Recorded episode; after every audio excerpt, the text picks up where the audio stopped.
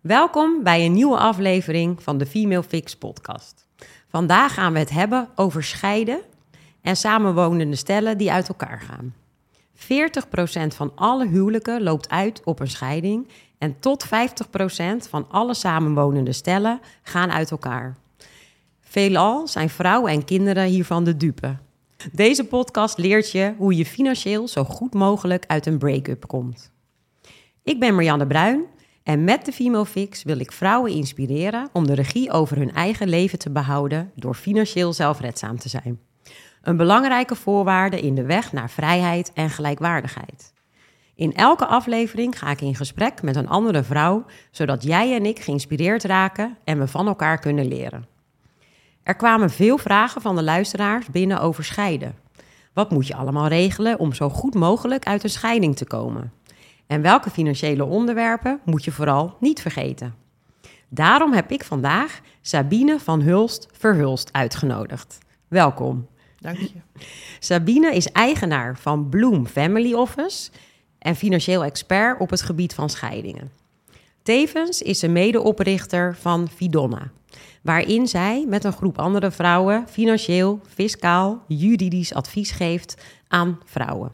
Daarin zet Sabine de vrouw centraal en is in haar streven dat vrouwen er financieel zo goed mogelijk uitkomen. Het vergroten van financiële onafhankelijkheid van vrouwen is voor Sabine een belangrijke drijfveer. Wat fijn dat je er bent, Sabine. Hoe ben jij zo in dit vak gerold? Uh, ja, dat is eigenlijk wel een hele goede vraag. Um, en daar, moet ik echt even over nadenken. Maar wat eigenlijk, um, ik ben in, uh, ik heb eigenlijk altijd in de financiële sector gewerkt. Um, en, en ben daar vooral heel veel mannen altijd tegengekomen. En uh, tijdens mijn werk in de financiële sector merkte ik ook dat er heel veel behoefte was van vrouwen, maar dat daar onvoldoende aandacht voor was.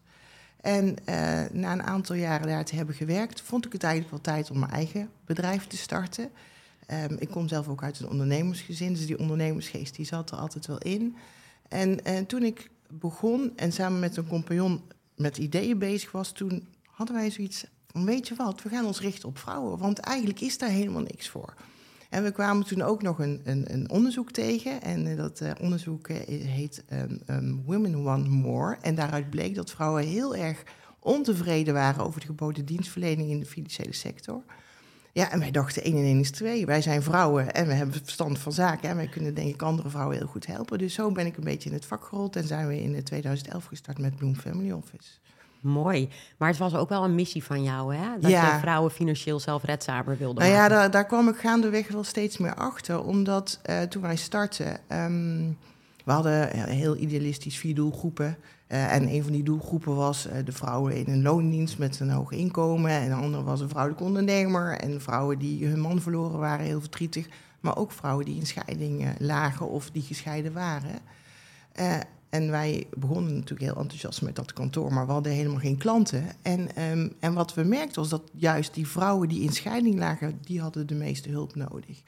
En wat we ook merkten was dat die vrouwen um, zo slechter eigenlijk voor stonden, dat we daar echt voor moesten zijn. Ja. En vandaar dus dat, en, en daar is eigenlijk ook wel uit ontstaan dat ik het zo belangrijk vind dat die vrouwen echt uh, geholpen moeten worden, maar vooral zichzelf moeten gaan helpen. En ja. daar, wil ik ze bij, daar wil ik ze bij van dienst zijn. Mooi, en ik kan me voorstellen dat dat dan ook niet alleen maar financieel is. Nee, het is vooral heel erg emotioneel. Je bent ook wel een soort van coach. Ja. Wow. ja. Uh, want ik zeg ook altijd, scheiden is eigenlijk vooral emotie. En het juridische is best relevant, maar het is vooral emotie en financiën. En omdat mensen zo onzeker zijn over hun financiën, zitten ze ook vaak zo in die emotie. Naast het verdriet wat er sowieso al is. Ja. Die onzekerheid is echt op alle fronten is, is, is heel erg uh, ingewikkeld. Ja, en hoe ben je hier nou zo uh, ingerold en heb je er zoveel affiniteit mee? Uh, van vroeger uit, hè, had, had, jij toen ook al een enorme financiële drijfveer? Um, niet bewust, denk ik, maar wellicht wel onbewust. Um, ik kom zelf uit een ondernemersgezin. En um, nou ja, bij ons was natuurlijk die onderneming die stond centraal. Het was een familiebedrijf. En eigenlijk uh, had ik heel graag dat bedrijf had willen voortzetten. Maar ik kom ook uit een heel traditioneel gezin, wel uit een heel warm gezin. Ehm, maar mijn vader die vond het eigenlijk vooral belangrijk dat ik eh, een rijke man zou trouwen. en dat die voor mij ging zorgen. Maar dat was niet mijn plan. Herkenbaar is dit. ja. En ehm, ja, wij zijn natuurlijk toch een beetje ook van dezelfde leeftijd. En in die periode was dat misschien ook wel zo. Maar eh, het begon te kenteren. En ik had zoiets van, ik wil heel graag voor mezelf kunnen zorgen. Leuk die man, maar uh, zonder die man. En ik had ook wel, dat vond ik ook wel... Ik had ook een hele fijne, zelfstandige moeder. Die ook zei, joh, je moet echt gewoon je eigen broek op kunnen houden. En je moet niet van die man afhankelijk zijn. Dus uh, daar had ik natuurlijk wel een heel mooi fijn tegenwicht in, in, in ons gezin. Uh, en vanuit daar is het denk ik wel ontstaan dat ik het heel belangrijk vind. En ik heb zelf ook drie dochters. Ja. Uh, en die wil ik ook juist ondersteunen in dat ze zelf zelfstandig moeten zijn in alles. Wat ze, niet alleen financieel, maar in, eigenlijk in alles. Ja. Je, moet niet, ja, je moet je eigen leven leiden, dat is het belangrijkste. En werkte jouw moeder ook mee? In het bedrijf? Uh, nou ja, mijn moeder werkte wel mee in het bedrijf, maar niet formeel. Maar zij deed heel veel achter de schermen. Want mijn vader heeft denk ik dat bedrijf niet kunnen bouwen zonder haar. Maar daarnaast had ze ook heel erg haar eigen leven. Mm -hmm. um, en, uh, en, zij was on ongelooflijk, heel, zij was creatief.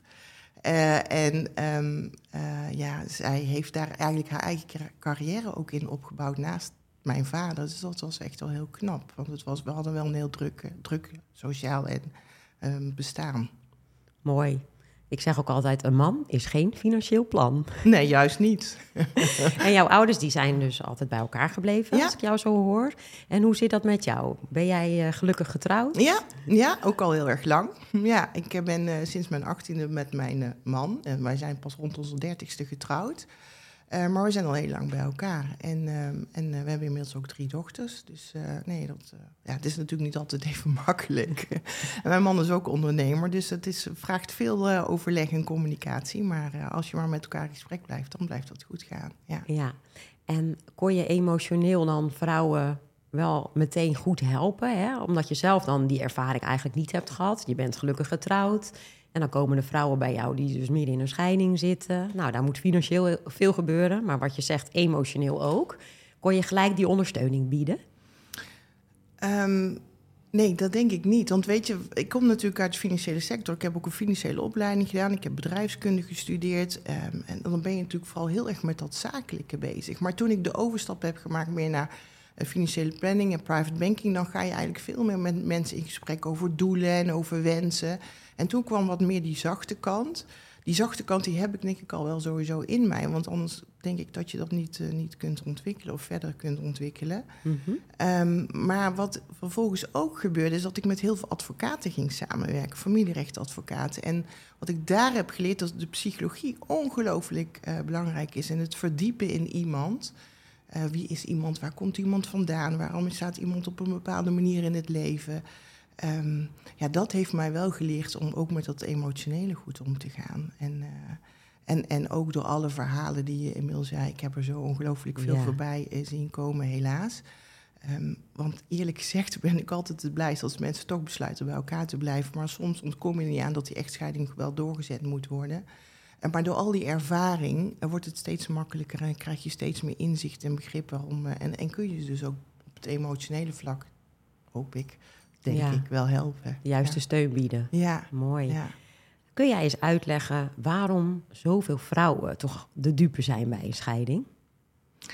Nou ja, sowieso. Het grootste, 70% van de scheidingen wordt door vrouwen zelf aangevraagd. Oh ja? Ja, Zo. Ja. En, um, en dus voelen ze zich misschien wel schuldig, hè, waardoor Mhm. ze dus ook in zo'n heel uh, traject uh, uh, zichzelf een beetje wegcijferen. Dat hebben ze denk ik sowieso te veel gedaan. Um, maar waarom ze er eigenlijk vooral zo slecht uit voortkomen, is denk ik ook wel omdat um, vrouwen leven natuurlijk heel erg op die roze wolk en alles gaat goed. En ze gaan zich pas echt uh, met zaken bezighouden als het nodig is. Mm -hmm. uh, en daardoor hebben ze, blijkt vaak toch tijdens een huwelijk um, de zaak niet goed, voldoende goed voor zichzelf geregeld. Hebben bewust bijvoorbeeld, of hebben eigenlijk een stapje terug gedaan toen de kinderen kwamen. Um, en hebben daar niet, geen nieuwe afspraken met die partner over gemaakt. Van wat betekent dat nu voor mijn pensioen, maar ook voor mijn inkomen en voor ons gezamenlijk vermogen. Ja. Um, ja en, dat, de, en vrouwen verdienen over het algemeen ook vaak toch minder dan de partner. Dus, Mhm. ja, en als je dan met twee salarissen, en waarin het lijkt alsof je financieel onafhankelijk bent, maar als je alles alleen moet gaan doen en wonen is natuurlijk best wel een kostbaar, eh, kostbaar iets. Ja, Ja, dan, dan, dan, en, en de zorg voor de kinderen blijft ook heel vaak toch bij die vrouw. Mhm. Dus dan, ze werken vaak parttime, ze hebben een lager salaris en de zorg voor de kinderen. Alles bij elkaar zorgt ervoor dat ze financieel toch wat slechter eruit komen dan mannen. Die eigenlijk gewoon wel doorgaan met wat ze deden. ja. En tref je dan ook nog vaak aan dat bijvoorbeeld een koophuis alleen op de naam van de man staat? Ja, ja, ja. In mijn praktijk begeleid ik ook vooral veel ondernemers. Eh, en daar zie ik veel huwelijkse voorwaarden met koude uitsluiting. Dat betekent eigenlijk dat eh, het vermogen eh, is heel sterk gescheiden. En dan zie je dat de onderneming, maar soms ook al het vermogen wat wordt opgebouwd, op naam van de man staat. En dat die vrouw bij scheiding nergens recht op heeft, behalve een stukje alimentatie. Oh, ja, dat Ja. is wel heel Maar heftig. dat is wel het meest extreme. Gelukkig ga je, Mhm. zie je ook wel steeds andere vormen voorbij komen, steeds meer. Ehm, maar maar ja, het kan zo zijn dat eh, al het vermogen op naam van de man staat. En hoe zit dat dan als je getrouwd bent? En vroeger ging automatisch in eh, gemeenschap van goederen natuurlijk. Eh, en het huis zou alleen op naam staan van de man. Zou dan aut- automatisch toch niet eh, de helft van de waarde van het huis ook naar de vrouw Maar gaan? Bij, gemeenschap voor goederen is dat natuurlijk anders. Hè? Want bij Precies. gemeenschap voor goederen is het al het vermogen gemeenschappelijk. Ja, Ehm, en dus dan deel je ook alles wat er gemeenschappelijk is. ja. Maar je kunt natuurlijk wel discussie krijgen over wat is de waarde van dat gemeenschappelijk vermogen. Hè? Ah. Want eh, de, de, de, ehm, de neuzen staan nog niet meer dezelfde kant Nee. op. Hè? En als de een in de woning wil blijven wonen en de ander zegt, nou ik wil jou wel uitkopen, dan, dan, dan gelden daar natuurlijk, de een wil natuurlijk liefst zoveel mogelijk waarde terugkrijgen daarvoor en de ander die wil het minst betalen. Dus dan krijg je ook daar weer een spanningsveld. Ja, Maar bij gemeenschap voor goederen is het wel gemeenschappelijk. Dus Ja. dan wordt zo'n woning is ook gemeenschappelijk en alles wat er is opgebouwd, dat wordt gedeeld. ja. Ja. Maar als je dus een koude uitsluiting hebt en op huwelijkse voorwaarden bent getrouwd, dan ben je dus niet automatisch mede-eigenaar van een nee, huis. niet automatisch. Maar dat hangt er dus dan ook wel weer van af hoe vervolgens dat einde van het huwelijk is geregeld in de huwelijkse voorwaarden. Want daar heb je ook allerlei verrekenbedingen. Je hebt bijvoorbeeld een jaarlijks verrekenbeding. eh, maar je hebt ook een, fina- een finaal verrekenbeding. Eh, Mhm. dus het is ook een beetje afhankelijk van hoe je... Dan, dan kan het wel zijn dat je niet mede-eigenaar bent... maar dat de waarde aan het eind wel wordt verrekend. Oké. En als je samenwoont? En als- dan, dan is het helemaal ingewikkeld. In die zin dat dan ben je niet automatisch eigenaar. Nee. En, maar je kunt ook, en dat is wel iets denk ik wat heel veel mensen niet weten. Je kunt ook in een samenlevingscontract een finaal verrekenbeding opnemen. Dus dan kun je ook wel alsnog het gemeenschappelijk vermogen wat je samen tijdens dat samenleven opbouwt, Mhm. verdelen aan het eind van die relatie. Oké, dus dan zou ik een samenlevingscontract moeten opstellen, dat daarin vastleggen. Maar als ik dat dus niet doe, nou, dan ben ik gewoon de pineut. Ehm, maar ik heb ook wel eens gelezen, je kan je natuurlijk ook inkopen in een huis. Klopt. Ja, Maar dan moet je wel betalen. dan moet je wel betalen. Bij samenwoners moet je sowieso betalen. Hè, want Ja. dan betaal je eigenlijk en afhankelijk van. Hè, want wil je dan, eh, koop je de helft of koop je minder dan de helft? Dat kan. Mhm. Eh, de vraag is natuurlijk wel, hoe ga je dat kopen? Ga je, dat dan, hè, je kunt dat op verschillende manieren doen. Of je hebt toevallig dat spaargeld op de bank staan en dan kun je inkopen. Mhm. Maar het kan ook zijn dat je daarvoor eh, naar, eh, naar de bank moet en, en jouw deel moet gaan financieren. En altijd ben je wel overdrachtsbelasting verschuldigd. Hè? Dus de aankoop van je huis, daarvoor moet je gewoon ook al, heeft de ander al die helft, die, Ja. die moet je wel betalen bij samenwoners. Ja. Maar je kunt er ook voor kiezen om te trouwen met elkaar en besluiten om dat, dat huis gemeenschappelijk te maken. En Ja. Dat is natuurlijk, dan word je eigenlijk automatisch eigenaar. We- hangt er ook een beetje vanaf hoe je dat met elkaar wilt afspreken. Mhm. Op basis van de huidige eh, eh, wetgeving is het zo dat. ehm, vroeger hadden we natuurlijk een gemeenschap voor goederen. Waarin als, als we trouwden, dan werd alles gemeenschappelijk. Maar dat is inmiddels niet zo. Nu is het zo dat alles wat je voor het huwelijk hebt, blijft van jou. En alles wat je tijdens het huwelijk opbouwt, dat is wel gemeenschappelijk. Ja, Maar je kunt daar wel weer afspraken over maken dat wat iemand al heeft voor het huwelijk, dat je dat alsnog gemeenschappelijk maakt. Maar dan moet je dat wel afspreken, want het gaat niet automatisch. nee. En als ik jou dan vraag, wanneer zou je dus al die afspraken moeten vastleggen. Oftewel, wat is het beste moment daarvoor? Dat je je scheiding met elkaar bespreekt. eh, dat je bespreekt, eh, eh, ja, hè, we gaan een huis kopen of op beide namen zetten. Wat is nou het ideale moment om dat soort ja, zwaardere afspraken met elkaar te maken? Nou, ik denk op het moment dat de relatie serieuzer gaat worden. Kijk, in het hele prille begin, dan ben je daar nog niet mee bezig. En dan, maar op het moment dat je echt voor grotere keuzes staat, zoals inderdaad een woning kopen of samen gaan wonen in een van de woningen van de ander. En je hebt het gevoel dat het wel een bestendige relatie is. eh, dan denk ik dat het heel goed is om daar echt over met elkaar in gesprek te gaan. En niet alleen dan, op dat moment, maar ook gedurende je relatie. Want ik kan me voorstellen Ehm, dat op het moment dat er kinderen komen, dan Mhm. verandert de situatie vaak weer. Of als een ervoor kiest om een studie te gaan doen en daardoor minder te gaan werken, maar wel met kans op meer eh, perspectief, inkomensperspectief. Ook dan, alles eigenlijk op elk moment waarin je keuzes maakt in die relatie, die van invloed kan zijn op, de in- op je inkomen en de opbouw van vermogen, dan is het denk ik goed om met elkaar in gesprek te gaan. Ja, dus dan ga ik met eh, mijn partner in gesprek. Geldt het dan dat we alles gewoon op een papiertje zetten en in de kluis leggen? Of moeten we er dan nog meer gebeuren? Nou, ik zou dat wel bij voorkeur notarieel vastleggen. Kijk, je kunt het natuurlijk wel op een papiertje zetten en allebei je handtekenen. Maar de vraag is natuurlijk hoe rechtsgeldig is dat dan? Mhm. En eh, als iemand echt kwaad wil, dan kan hij dat papiertje verscheuren. Dus, hè. Ja, Maar het voordeel is, als je het bij een notaris regelt, dan ligt het echt vast. ja, En dan heeft het ook een juridische kracht. En dan kan je daar ook mee naar de rechtbank. En dan kun je daarmee ook ja, zorgen dat de afspraken die je hebt gemaakt, dat die ook uiteindelijk eh, uitgevoerd gaan worden. Eh, dus mijn voorkeur heeft het wel om het goed juridisch bij de notaris vast te leggen. Ja. En als er dan wijzigingen zijn, hè, wat je net zegt, er komen kinderen. Nou, dan pasten we eh, de notariële akte aan. Eh, moet je dan elke keer weer opnieuw ook betalen voor die aanpassingen? Ja, daar moet je wel voor betalen. Ehm, maar weet je, ehm, mijn ervaring is dat als je dat op dat moment goed vastlegt, dan zijn natuurlijk kosten mee verbonden. Mhm. Eh, maar als je het niet goed vastlegt, dan zijn de kosten nog vele malen hoger om het uiteindelijk helemaal weer recht te trekken. En, en, en, en dan niet alleen kosten, maar ook de emotie die het met zich meebrengt om zo'n echtscheiding uiteindelijk te regelen. Dat, dat geeft zoveel kruim, zowel voor Mhm. man als vrouw, dat die kosten aan het begin dat meer dan waard zijn. Want Ja. die zijn in het, op het totale eh, gezien zo minimaal. En dan levert je op de lange termijn veel meer voordeel en rust op vooral. Ja, ik las ook dat eh, de dag van de notaris bestaat. En ik begreep dat als je op die dag naar de notaris gaat, dat het ofwel gratis is of tegen een gereduceerde prijs. Klopt dat? Ja, dat zou kunnen, dat weet ik Oh, niet. Ja, Ik ja, vond het wel eh, mooi. Ik denk, Ja. die ga ik even delen. ja. Maar goed, de notaris die kost natuurlijk altijd geld. Maar ehm, eh, nogmaals, uit elkaar gaan is veel kostbaarder. Ja. Hey, en eh, als we dan even duiken in de feiten en de absolute cijfers, weet jij hoeveel scheidingen er per jaar plaatsvinden? Nou, dat is grappig. Eh, ehm, eigenlijk zijn er steeds minder scheidingen. Omdat meer mensen samenwonen. Precies, precies. Omdat meer mensen samenwonen. Ja. Er zijn steeds minder scheidingen. En, en mensen trouwen op dit moment ook vaak op latere leeftijd.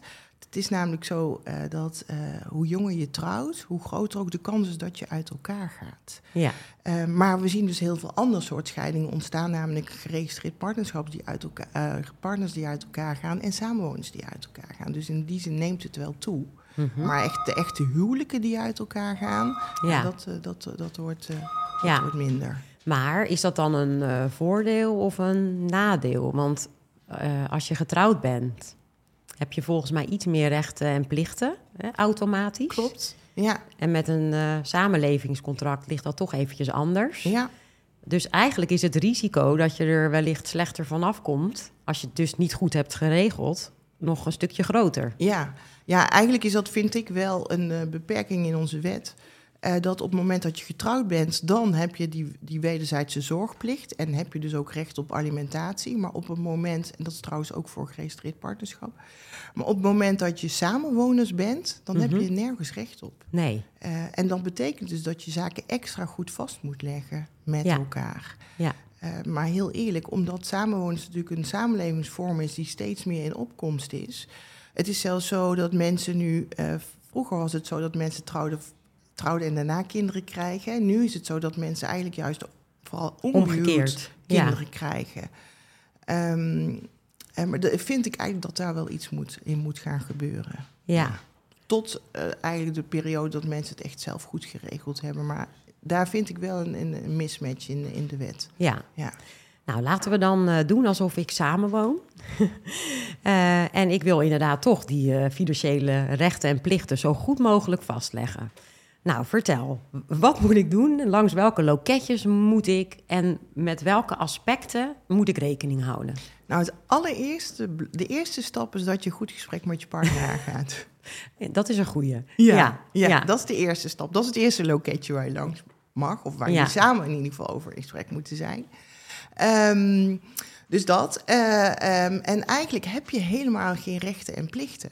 Nee. Dat, dus wettelijk gezien heb je geen rechten en plichten. Dus je kunt alles met elkaar afspreken wat je maar wil. Ja, Ehm, eh, en, en die afspraken die leg je dus vast in een samenlevingscontract. En daarvoor eh, eh, mag je langs een notaris. ja, Maar ook, stel je hebt inderdaad gezamenlijk een woning en er gebeurt iets met één van jullie beiden, dan is het ook belangrijk dat je in het testament bepaalt, want als samenwoners ben je dus niet automatisch elkaars wettelijk erfgenaam. nee, En dus stel, hè, wij wonen samen ja, ehm, en, en, en ik kom te overlijden, dan is mijn nalatenschap gaat naar mijn kinderen als ik die zou hebben. En als die er niet zijn, Mhm. dan gaat mijn nalatenschap naar mijn familie, maar niet naar jou.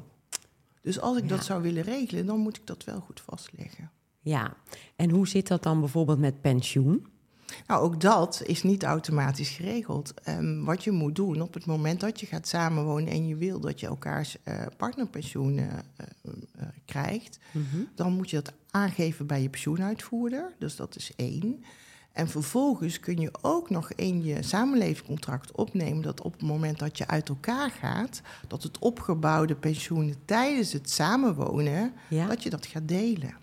Ja. Of juist niet gaat delen. Nee, en, en partnerpensioen is dus eigenlijk het pensioen wat jij, in het geval van mijn partner, zou opbouwen. Ja, Ja, Ja. en daar heb ik dan recht op als ik dat dus eh, met jou afspreek en laat vastleggen.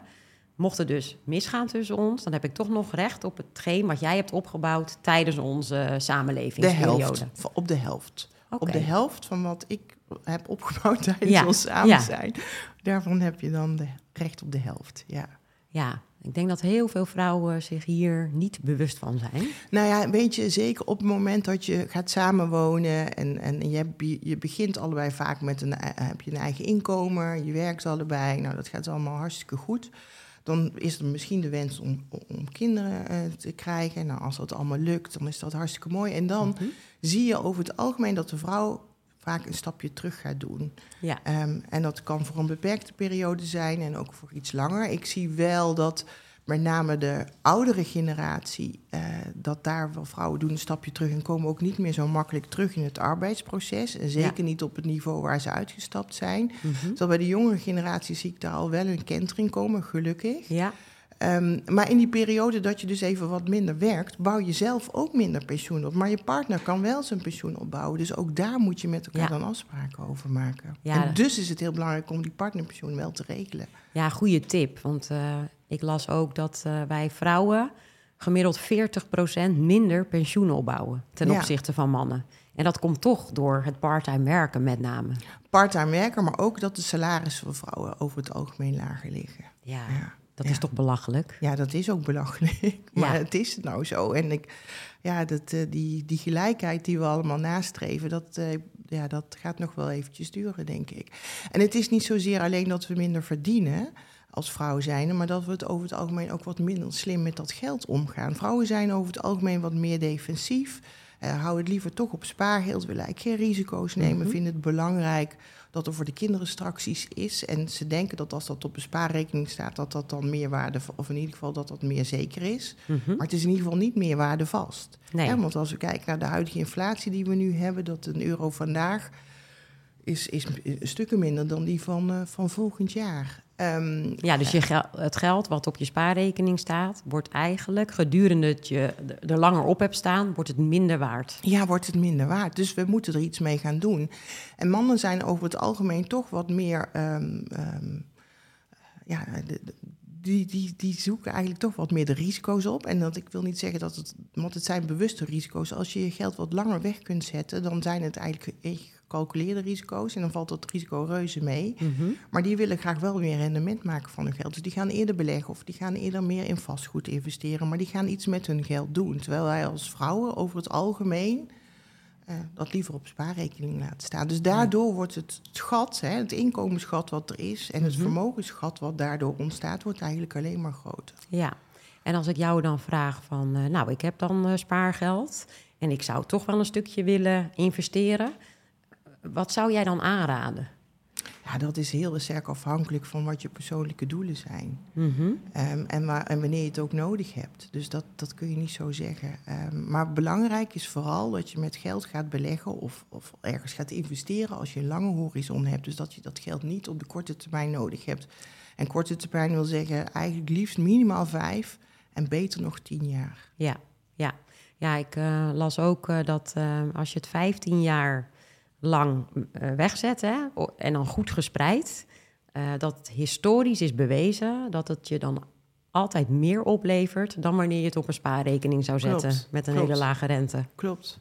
Ja. Ja, ja en eh, vrouwen zijn ook betere beleggers, juist omdat ze wat risico-averser zijn, meer bescheiden beleggen.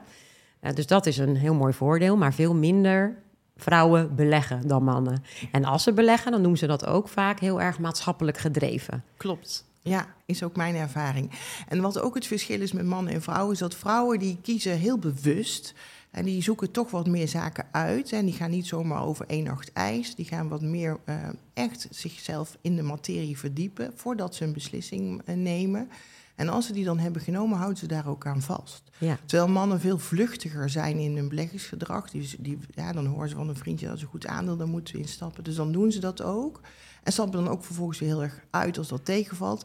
En daarom weet je, op het moment dat je heel veel mutaties hebt in je beleggingen, dan Mhm. ook dan kost je dat rendement. En vrouwen Ja. die kopen en die houden. En kopen en houden is veel beter dan kopen en continu weer ja, Wisselen. verkopen en weer iets nieuws terugkopen. Ja. En nog heel even terug naar het kopen van een huis. Ehm, want als ik dan naar mezelf kijk, eh, ik heb samen met mijn man een huis gekocht. Toen zijn we langs een financieel adviseur gegaan. Maar ik eh, kan me niet herinneren dat wij ook naar een notaris zijn gegaan. Heb ik daar dan eh, niet goed aan gedaan?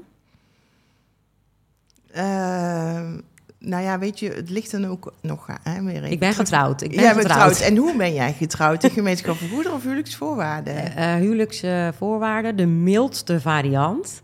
Ehm, waarbij dus het vermogen van mijn man, want die had al een eigen bedrijf, eh, bij hem blijft. Dus het vermogen wat hij had opgebouwd voordat we gingen trouwen. Zo zijn wij getrouwd.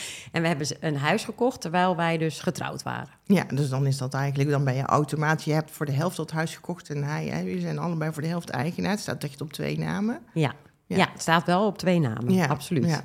Nou ja, en dan is het wel van belang van, eh, kijk, omdat je getrouwd bent, en hebben jullie ook kinderen? Ja, vier. Oh, zo. nou, en vier kinderen. Dan eigenlijk is het zo dat eh, eh, eh, wettelijk gezien gaat op het moment, is er dan eigenlijk ook. Dit, eh, dit, ehm, inmiddels is het zo, vroeger was dat niet zo.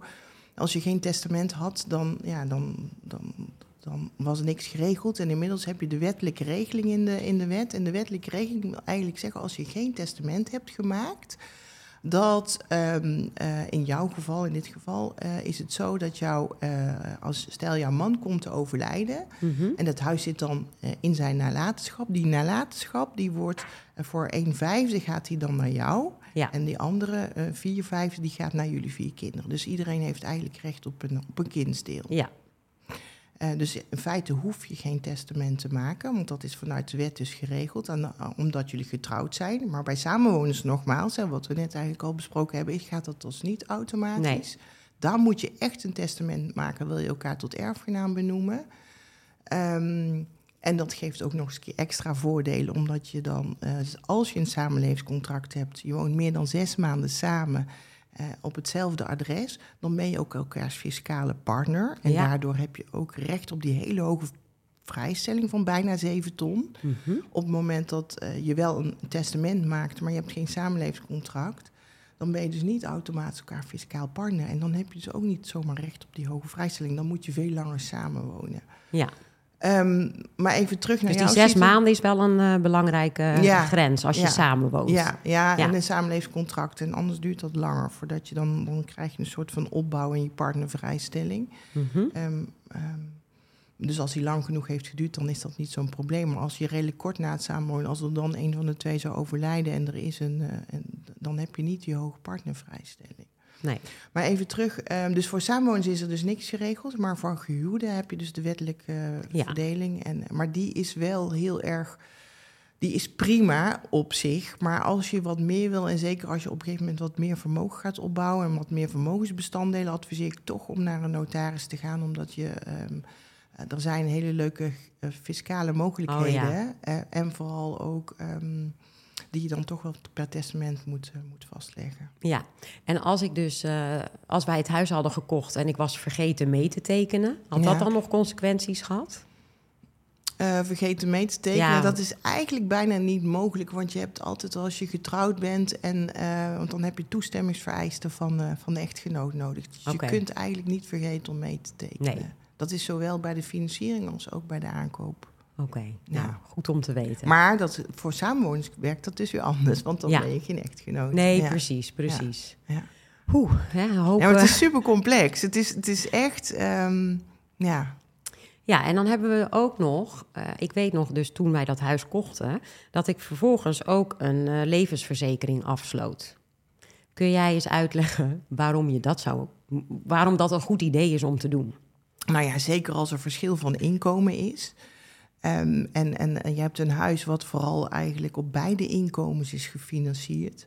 En een van de twee komt te overlijden. Ja, dan wil je eigenlijk toch wel het liefst zo mogelijk in dat huis blijven Mhm. wonen. Eh, maar als daar een overwaarde op zit en, en die is meer dan de vrijstelling, dan moet je er ook belasting over betalen. Dus je hebt en de hypotheeklassen die je moet kunnen blijven doorbetalen. Ehm, en, en, en je hebt vaak nog, ook nog dat je een stukje belasting moet gaan betalen. En dan is het wel heel fijn als er een levensverzekering is... waarmee je in ieder geval een stuk van de hypotheek kunt aflossen... tot een draagbaar niveau voor jouzelf op basis van jouw inkomen... of het inkomen wat er dan is na overlijden. Want er is dan ook vaak nog wel een, als je in ieder geval in loondienst bent... een, eh, een nabestaande pensioen. Ja, Eh, Maar belangrijk is dat je, en dat is ook waar je goed eh, naar moet kijken op het moment dat je samen een huis koopt, van als er met een van ons beiden iets gebeurt, ja, kunnen we dan in dat huis blijven wonen. Ja. Maar daar zijn eh, de financiële eh, instellingen, dus banken en, en, en hypotheekadviseurs, die kijken daar wel heel erg naar. Om. Vanuit de wetgeving is het ook heel belangrijk dat je dat goed regelt. ja. En, maar wat misschien ook nog Ja? wel een goede is, is dat mensen, wat mensen heel vaak vergeten in het kader van die overlijdensrisicoverzekering, is dat op het moment dat je uit elkaar gaat en je, spre- en je, krijgt, je hebt recht op een, stukje partneralimentatie of misschien wel kinderalimentatie, als er geen recht is op partneralimentatie of als jullie dat niet afspreken, dat als er dan iets met die ander gebeurt, ook dan is het belangrijk om een overlijdensrisico op elkaars leven te hebben. Want als jij dus geld zou ontvangen en iemand is er niet meer, Mhm. ja, dan krijg je niks dat geldt meer. niet. Nee, Dus- als je niks hebt vastgelegd. Ja. Nou ja, sowieso. Op het moment dat, weer even het voorbeeld dat wij samen of dat wij eh, eh, getrouwd waren en uit elkaar gaan en ik betaal jouw eh, partneralimentatie, maar ik kom te overlijden, dan kan ik Mhm. niks meer betalen. Nee, Maar je hebt nog steeds wel die lasten voor Precies. jezelf en voor je kinderen of voor onze kinderen. Dus op het moment dat je dan is het ook belangrijk om een overlijdsrisicoverzekering te sluiten. ja. Oh, nou, ik heb met mijn partner, eh, als we het hebben over het gesprek over geld, ben ik nog wel wat dingen vergeten. dus eh, ik ga hier allemaal nog wel even bij hem op terugkomen. Ehm, ja, en, en zijn er dan nog eh, loketjes die we nu nog niet hebben besproken? Waarvan je zegt, hey, vergeet dat ook vooral niet. Nou ja, nogmaals, het eerste loketje wat het aller, allerbelangrijkste is... dat je goed met elkaar, over, met elkaar in gesprek gaat over geld. En, en wat doet geld met je? En eh, ook van welk gezin kom je uit? En wat was geld voor jullie waard in je gezin? Mhm. Ehm, ehm, hè, eh, daar waar bijvoorbeeld, eh, een, een, als jij uit een situatie komt... waar geld altijd echt wel heel ingewikkeld was... Ja, dan sta je er heel anders in dan, in, dan wanneer je eh, eh, uit een gezin komt waar het in overvloed was. Ja, En, en, en als jij er met iemand samengaat en je hebt een hele andere financiële eh, achtergrond, ja, dan is dat wel ingewikkeld. Want dat kan wel betekenen hoe staat iemand daarin. En daar moet je het wel met elkaar over gaan hebben. En hoe kijken we daar samen naar? En hoe is jouw historie en jouw verhouding tot geld? En hoe is die van mij? En wat zijn onze wensen en onze dromen? Mhm. Dus daar moet je eigenlijk vooral heel erg over met elkaar in gesprek. Want dat is wel ongelooflijk belangrijk. Ja, en als je dat dus goed doet, eh, vertelde jij ook in een vorig gesprek dat dat ook positieve impact heeft op je- geluk. Klopt, op het samen blijven ook vooral. Ja. ja, als je elkaars financiële profiel, zo heet dat, als je dat goed hebt onderzocht, maar goed vooral hebt besproken, eh, dan, ehm, dan is de kans dat je bij elkaar blijft vele malen groter. Als je überhaupt weet wat iemand verdient, of als je weet wat iemands schulden zijn bij het aangaan van een relatie, Ja, eh, en wat iemand, wat iemand belangrijk vindt, da- eh, dat is echt heel erg wezenlijk. Dat is ook uit onderzoek gebleken dat als Ja. mensen dat niet wisten, dat de kans dat ze uit elkaar gingen vele malen groter ja. was. ja, dat vind ik zo interessant. Ja, En, ja. en wat voor eh, financiële profielen zijn er dan? nou ja, sowieso hè, van, eh, van hoe sta je zelf hè, eh, eh, tot, tot geld? Hè? Wat, is, eh, wat, wat is jouw eigen idee over geld? Mhm. Eh, Ben, jij, eh, ben jij heel gierig of ben je juist heel erg eh, royaal? Ehm, dat is heel erg belangrijk, maar ook hoe ziet je bezitting en je schulden eruit? Hè? Hoe, hoe ziet je financiële positie eruit? En de derde is, ja, het zijn eigenlijk drie dingen. Dan ben ik de derde ben ik even kwijt. Maakt niet uit, maar hoe kom je er dan achter dat iemand schulden heeft? door er met elkaar over in gesprek te gaan. Ja? Maar dat is dus ook heel lastig. Want als jij, ehm, en zeker bij ehm, een gemeenschap voor goederen, ik heb ook mensen gesproken die getrouwd waren. En ehm, daar bleek dus op een gegeven moment dat iemand een gokverslaving had. Ja. Of dat iemand leningen had afgesloten. En je kunt gewoon eh, een lening afsluiten, maar die valt uiteindelijk gewoon ook in de gemeenschap. Dus als je uit elkaar gaat, dan ben jij ook voor de helft aansprakelijk voor die schuld. Oh, wat erg. En eigenlijk Ja. voor 100% als de ander het niet meer kan betalen. Want dan zul jij zelf bij jouw ex. eh, dus dat- zo zijn ook veel vrouwen in de financiële problemen Ja. gekomen. Omdat ze de schulden van hun ex-partner eh, moesten oplossen. Ja, dus het is eigenlijk heel belangrijk om het geldgedrag van je partner eh, te achterhalen. En dat kun je doen door gewoon het gesprek over geld aan te gaan en daarop door te vragen. En eigenlijk ook gewoon goed te eh, analyseren wat, ze, wat, wat de handelingen zijn. Ja, ja, ja. En ook wat zijn iemands wensen? Hè? Wat zijn Ja. iemands dromen? Ik bedoel, als de een heeft van, eh, nou, ik wil heel graag in een, ehm, ik wil heel veel reizen. En de ander zegt, ja, ik wil graag een heel groot huis. En ik vind, eh, ik vind dat reizen niet zo. Het is wel belangrijk dat je een beetje dezelfde doelen en dromen nastreeft. Want Ja. anders gaat dat zich ook wringen op de lange termijn. Ja, ja, en daar kun je dan weer financiële bedragen aan koppelen. Ja, ja. Ja. en Ja, dan dus- kun je dus ook een plan opmaken. Ja. En dan wil ik toch ook nog heel even terug naar de alimentatie. Want ik heb ook begrepen dat je niet altijd als partner alimentatie krijgt. Dus de kinderen die krijgen natuurlijk wel alimentatie. Maar hoe zit dat dan met de partner? Ja, dat is eigenlijk afhankelijk van, nou ja, sowieso, nogmaals, samenwoners die krijgen geen alimentatie. Nee. En, en voor eh, getrouwden is het eigenlijk de vraag van hoe lang heeft het huwelijk geduurd? Kijk, en vroeger hadden we natuurlijk een partner, partneralimentatie is vooral eh, om, ehm, eh, bedoeld om, eh, ehm, ja, in ieder geval te- ervoor te zorgen dat je een beetje kunt doorleven zoals je doorgeleefd hebt. En, eh, en ervoor te zorgen dat je voor elkaar blijft zorgen. Dat is eigenlijk wel een beetje de achtergrond van partneralimentatie. Maar ehm, recent is natuurlijk een beetje die wetgeving aangepast, of een paar jaar geleden. Eh, waarbij die partneralimentatie ehm, is verkort van 12 nu naar maximaal 5 jaar. En als je gunstig eh, geboren bent, dan is die soms wel eens 10 jaar. Maar stel, hè, eh, je, je hebt een huwelijk gehad wat 8 jaar heeft geduurd Mhm. dan heb je maar recht op vier jaar partneralimentatie. En dus de helft van natuurlijk. Dus het is een maximum van vijf jaar. Oh joh. Ja. Ja. En op het moment dat je geboren bent voor 1970, dan kan wel die tienjaars eh periode gelden. Maar die heeft ook weer te maken met wanneer gaat dan je AOW-leeftijd eh, in. En dan moet je ook wel weer een huwelijk hebben gehad wat meer dan 15 jaar heeft geduurd. Dus Ja. daar zijn ook weer allerlei eh, bepalingen voor. Ja, dus daar zijn dan eh, standaard regels voor. Maar zou ik die dan in een notariële akte ook kunnen aanpassen als ik met mijn partner afspraak heb gemaakt van ik wil gewoon 20 jaar alimentatie? Ja, nou ja, dat is wel heel bijzonder. Want ehm, Kijk, omdat ten op, bij samenwoners daar niks over is geregeld en je spreekt een partneralimentatie af, is die eigenlijk eeuwigdurend. Oh, ja, oh. ja dat is, maar goed, dat kan natuurlijk niet de bedoeling zijn. Nee. Ehm, maar bij huwelijksvoorwaarden, daar is toevallig recent is daar nog een, eh, een, een hele procedure over geweest. Je mag geen alimentatieafspraken maken in huwelijksvoorwaarden. Die zijn niet rechtsgeldig. Oh. Ja, Hmm. ja, Nou, dat is dan jammer. ja, ja. Hey, en als ik jou nou vraag van wat zouden nou jouw eh, drie belangrijkste tips zijn voor de luisteraar eh, als je dus je scheiding zo goed mogelijk wil regelen? Welke drie tips geef jij dan mee? Nou, de eerste tip is eigenlijk: ben bewust van je eigen financiële positie. Zowel qua inkomen en vermogen. Weet precies wat heb ik en wat heb ik nodig. Vooral wat heb ik nodig.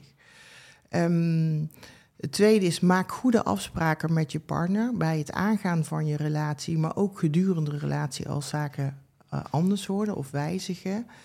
En, eh, en leg die goed vast, hè, bij voorkeur notarieel.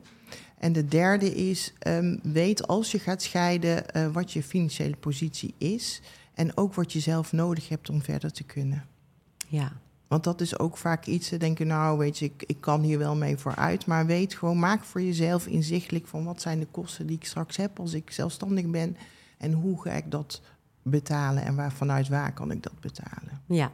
En dan zou je dus voor de korte termijn, eh, kan je dan natuurlijk een soort, eh, hè, het huishoudboekje van vroeger gebruiken. Maar voor die langere termijn maak je dus echt een financieel plan. Ja, maar in feite gaat het. Het, het, is, het is ook wel uit ervaring gebleken dat de inkomensterugval van vrouwen eh, na de echtscheiding 29% is. Hè. Die hebben 29% minder te besteden. Overigens, zowel een man heeft ook minder te besteden. Hè, want alles wat je met z'n tweeën had, moet je eigenlijk delen daarna. En, ehm, dus het wordt sowieso voor allebei minder. En daarbij is de inkomensterugval van vrouwen, of eh, besteedbaar inkomen, nogmaals een stuk eh, kleiner. En nou, je ziet wel dat veel vrouwen binnen vijf jaar wel weer een nieuwe partner vinden. En dan Mhm. eh, gaan ze wel weer erop vooruit. Ehm, eh, dus het, het gaat er vooral om van in het beginsituatie, hoe kun je dan verder financieel? En, en, en maak gewoon eh, eh, voor jezelf daar wel een, een duidelijk financieel plaatje voor. Nou moet dat niet in de weg staan van een scheiding, hè, want uiteindelijk. Maar zorg wel dat je zelf financieel onafhankelijk blijft. Ja, Dat je jezelf kunt redden. mooi. Eh, heb jij nog eh, een laatste tip die jij de luisteraar wil meegeven? Nee, ja, nee. Nou ja, wel, eigenlijk. ja, ja, ja. hè. Eh, ja, weet je, we- weet gewoon wat je eigen financiële positie is. En blijf niet op die roze wolk zitten. Want hè, ook al hou je nog zoveel van de ander, de, de- uit de praktijk blijkt dat gewoon veel relaties niet stand houden op de lange termijn.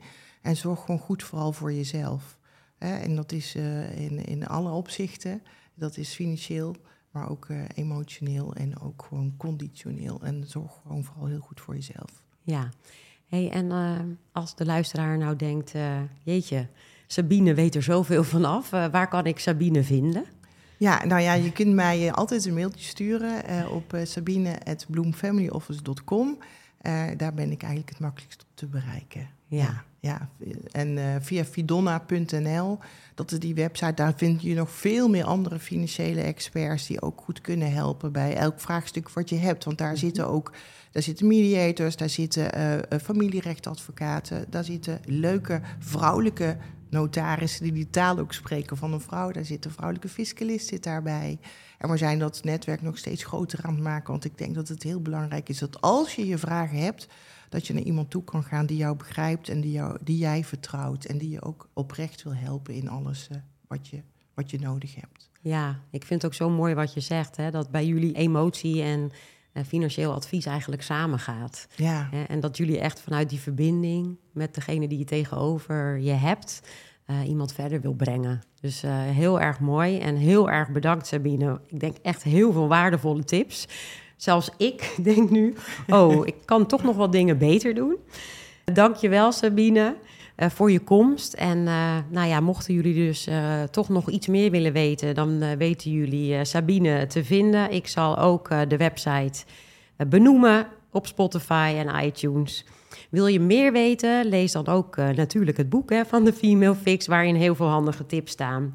En in de volgende aflevering praat ik weer met een ander inspirerend rolmodel Hartelijk dank voor het luisteren. Ik ben Marianne Bruin.